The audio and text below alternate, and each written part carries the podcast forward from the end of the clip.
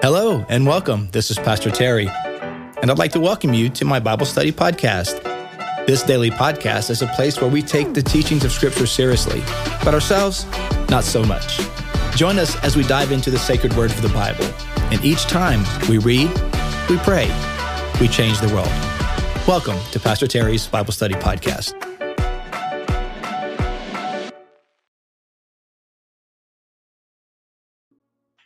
Well, hello, everyone.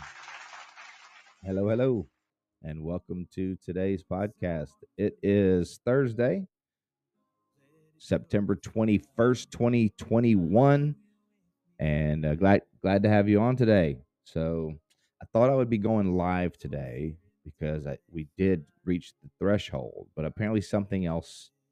It said you could have to wait up to 24 hours before it would the uh, that option would would be um, available. So maybe that's what's happened here because obviously I could not go live. Still didn't give me the option. It wouldn't. Uh, said you have not met the specifications, whatever. So, but I know I'm at the subscriptions. Um, so maybe it's just a waiting period now for 24 hours for it to kick in. So hopefully by next week um, we'll be able to go live. Um, I'll know over the weekend, so I'll push something out, let you guys know. Um, if we do go live, it'll be it'll be around seven 45 or I should say it's around 645 or so when I'll go live 645 7 o'clock every day um, in the morning. And uh, that's usually what that's about the time I uh, I record the podcast. So 7 6 645 7 o'clock Eastern time. Um, but anyway um, bummer that it couldn't go live but um, hopefully it'll be available next week uh, today we are in First Thessalonians chapter four as we uh, continue our journey through the New Testament, and um, one more chap. I think let's see five, yeah, one more chapter of Thessalonians after this. So I'll push that out tomorrow on the podcast. So uh, that should be available um, as well. But let's dive in, you guys. Thanks so much for being a part. Thanks for uh, jumping in. Thanks for sharing and liking and subscribing to the podcast. Thanks for making this a part of your daily uh, time with God. Uh, really appreciate that. It's awesome that we can connect this way and learn and grow uh, in the Lord together. Uh, First Thessalonians chapter four. You know what we do? We read, we pray, we change the world. Let's do it.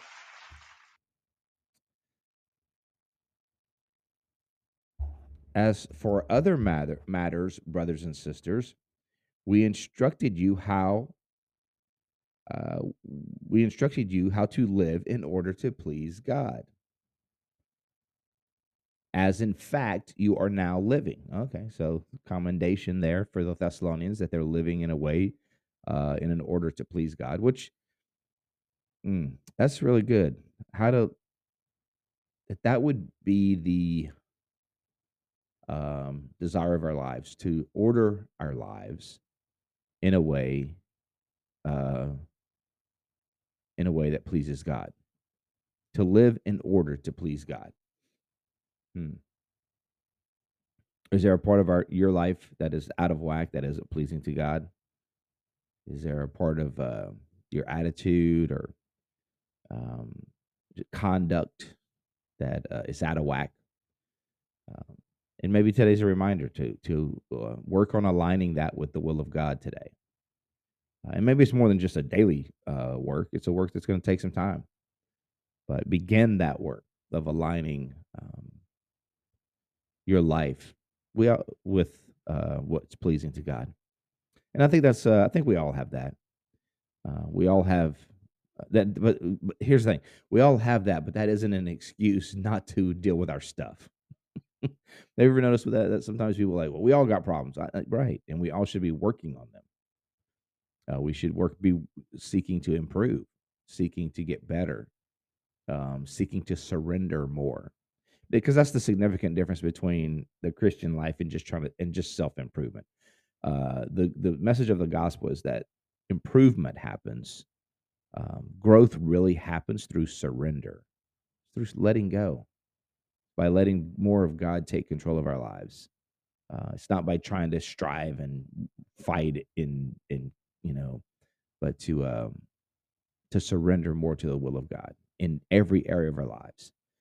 Um, so, you know, just we all have we all know pretty readily what that area is or that thing is that we really need to work on.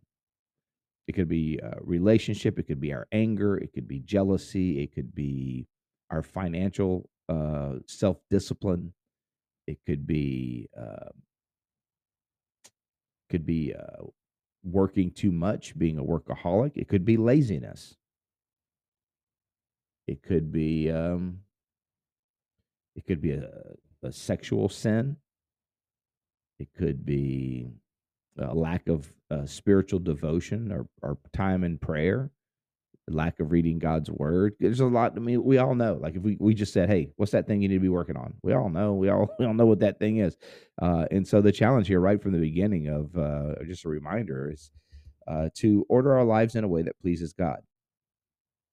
Paul uh, commends the Thessalonians because he says you're doing that. Now we ask you and urge you in the Lord Jesus to do this more and more. Just keep doing this. Keep ordering, uh, living uh, in in order to please God. Mm-hmm. You know, and even that, like we have to think: Am I living right now in order to please God, or am I living in order to please someone else?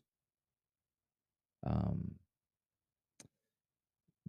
am I living in order to you know make my parents pleased? Am I living in order to please the people that are around me who you know expect me to do certain things? Am I people pleasing basically? Am I uh, now? We obviously all of us uh, have people who have expectations of us, and some of those expectations are realistic. I mean, every relationship is a sort of contract and agreement. that hey i get something from it you get something from it. We you know we're in there we have a commitment to each other at some level. Um, even parent child every relationship is a sort of contractual unspoken agreement. That's why you're in a relationship. Um, and so it's not you know sometimes we talk about we want uh, i don't want i don't care what people expect of me. Well you kind of do have to care if you want to have healthy uh, mutual beneficial relationships you have to care how how you're affecting other people and uh and people have a right at, at, different levels to have expectations of you and you and you have a right to have, have ex- expectations of others. Um it's called maturity. It's called healthy relationships.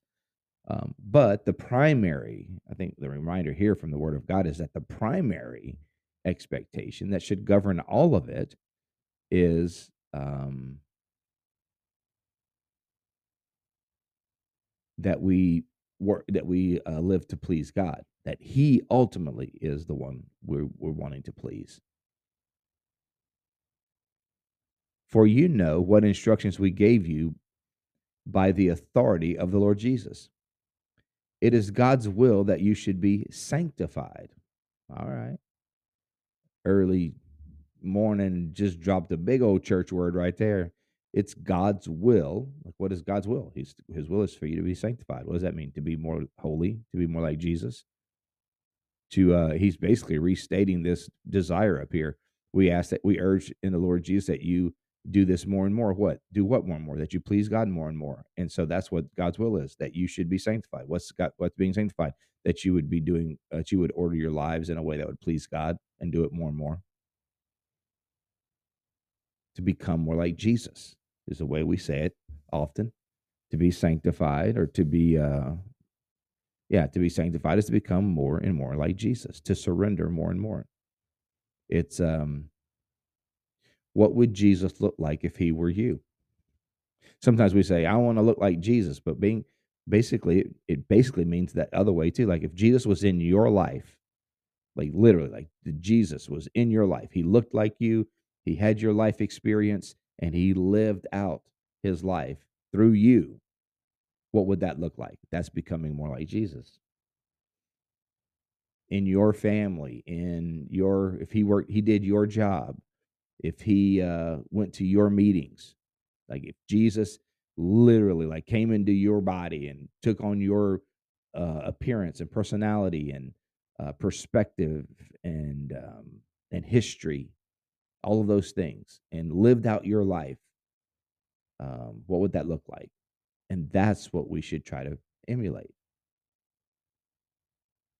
It's God's will that you should be sanctified, that you should avoid sexual immorality, that each of you should learn to control your own body in a way that is holy and honorable, not in passionate lust like the pagans who do not know God. Hmm. So that's this idea like your your life should be different, particularly as it relates to um, sexuality. Humans, uh, hu- one of the defining characteristics of the church in the early the early church was there was the teaching on human sexuality that stood out among the from the culture and care of the poor and the outsider. That was a defining characteristic of the church. Their uh, their stance on on human sexuality that stood out. It stood out. It, it contrasted greatly with the culture that was incredibly um, perverse and hedonistic. And the church cared for the poor. They cared for the sick. They cared for the outcast. They cared for those that were uh, disposed of, quote unquote, by the culture. And so Paul says, you know, uh, avoid sexual immorality. Each of you should learn to control your own bodies in a way that is holy and honorable, not in passionate lust like the pagans. Jesus accepts us where we are, but he but when Jesus comes into us, his spirit takes resident in our lives. It should change the way we live, our our attitude, our perspective, um, and literally our uh, the the the way we uh, deal with uh, sexuality and um, relationships should be different than the world. Then, as Paul said, the pagans.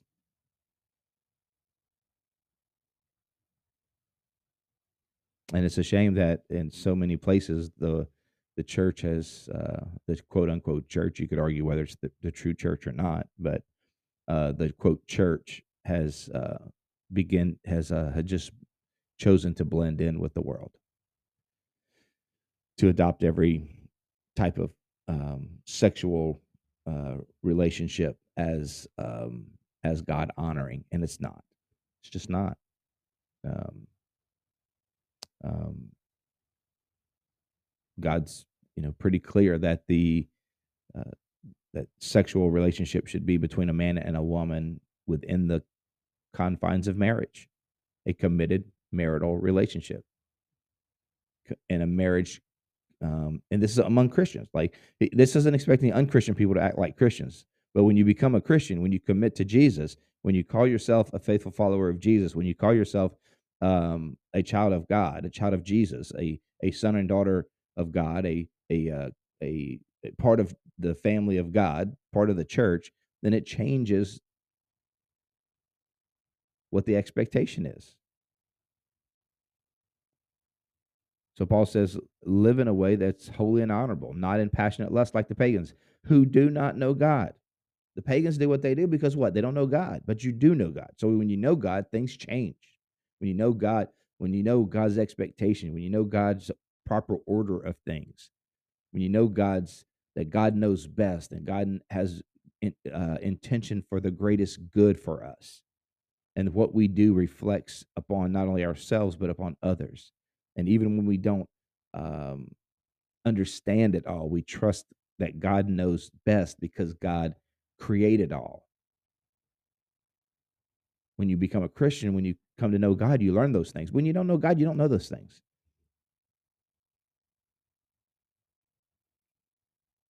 And that in this matter, no one should wrong or take advantage of a brother or sister.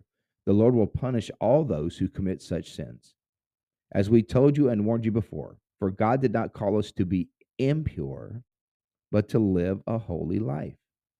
He wants us to live a holy life. He wants us to uh, to love God more and love others more, to surrender more.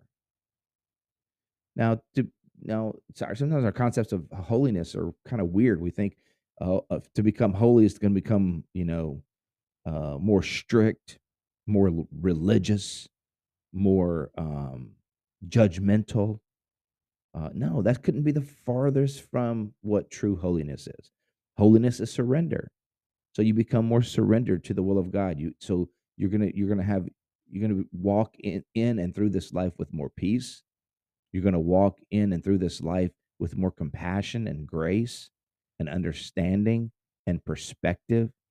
We're to be less governed by um, hysteria and more rooted in reality and who Jesus is and who God is and, and what is true. We're going to be governed more by the word of God, not by uh, popular opinion. Um, we're going to be joyful, even more joyful. The more holiness is joy. Sometimes we think holiness is like uh, oh, it, it is the killer of joy. no, holiness is joy. Holiness is self control. Holiness is um, moderation. Holiness is um, perspective. Holiness is humility. Um, holiness is kindness and goodness and um, and patience and faithfulness and perseverance. All those those things are what make holiness. And we want we need to become more like that. Therefore, anyone who rejects this instruction does not reject a human being, but God, the very God who gives you his Holy Spirit. So Paul's saying, This isn't just my opinion. This is what God wants us to do.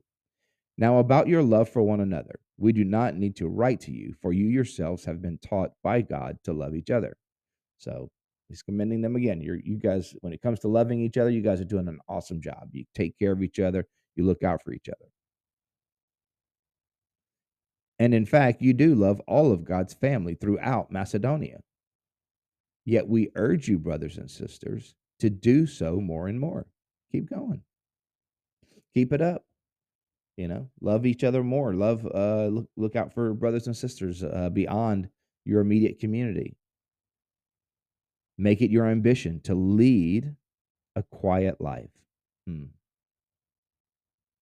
That's uh, that's interesting, right? To lead a quiet life. It's like a peaceful life. Make it your ambition to lead a quiet life. You should mind your own business and work with your hands just as we told you, so that your daily uh, so that your daily life may win the respect of outsiders, and so that you will not be dependent on anybody. Hmm. So Paul, again, Paul, all of this, uh, this living a quiet life and working with your hands is so that you will gain the respect of outsiders. You'll regain respect of those outside the family of God.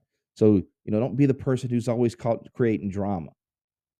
Don't be the person who's always creating fights and always uh, causing issues.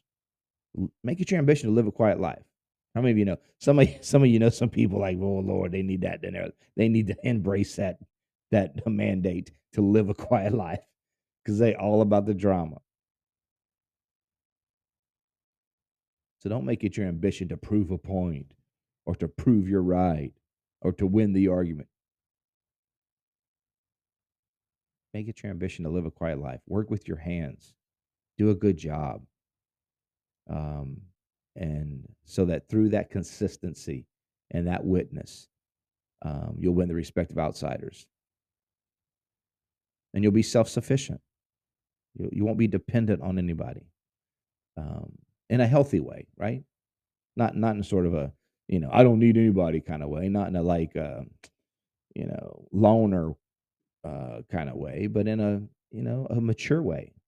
You can you you grow up into maturity, and you're not codependent on anyone. Brothers and sisters, we do not want you to be uninformed about those who sleep in death, so that you do not grieve like the rest of mankind who have no hope. So here's a question of what about those who've died, who've who've uh, who've, who've died? You know, what about those who died in the Lord, like they were followers of Jesus. Where are they right now? For we believe that Jesus died and rose again. And so we believe that God will bring with Jesus those who've fallen, who've fallen asleep in him. So when Jesus return, returns, he's going to bring with him those who've already died in the Lord. Those who are those Christians who've died before Jesus returns, they're going to return with him. According to the Lord's word, we tell you that we who are still alive, who are left until the coming of the Lord, will certainly not precede those who have fallen asleep. So we're not going to precede them into the presence of the Lord. They're going to come with the Lord. For the Lord Himself, he's talking about the end, end times now, the the, uh, the parousia, the uh, the you know the second coming of Jesus. Um, for the Lord Himself will come down from heaven with a loud command, with the voice of the archangel, and with the trumpet call of God. And the dead in Christ will rise first. Those who are dead, they're going to rise first.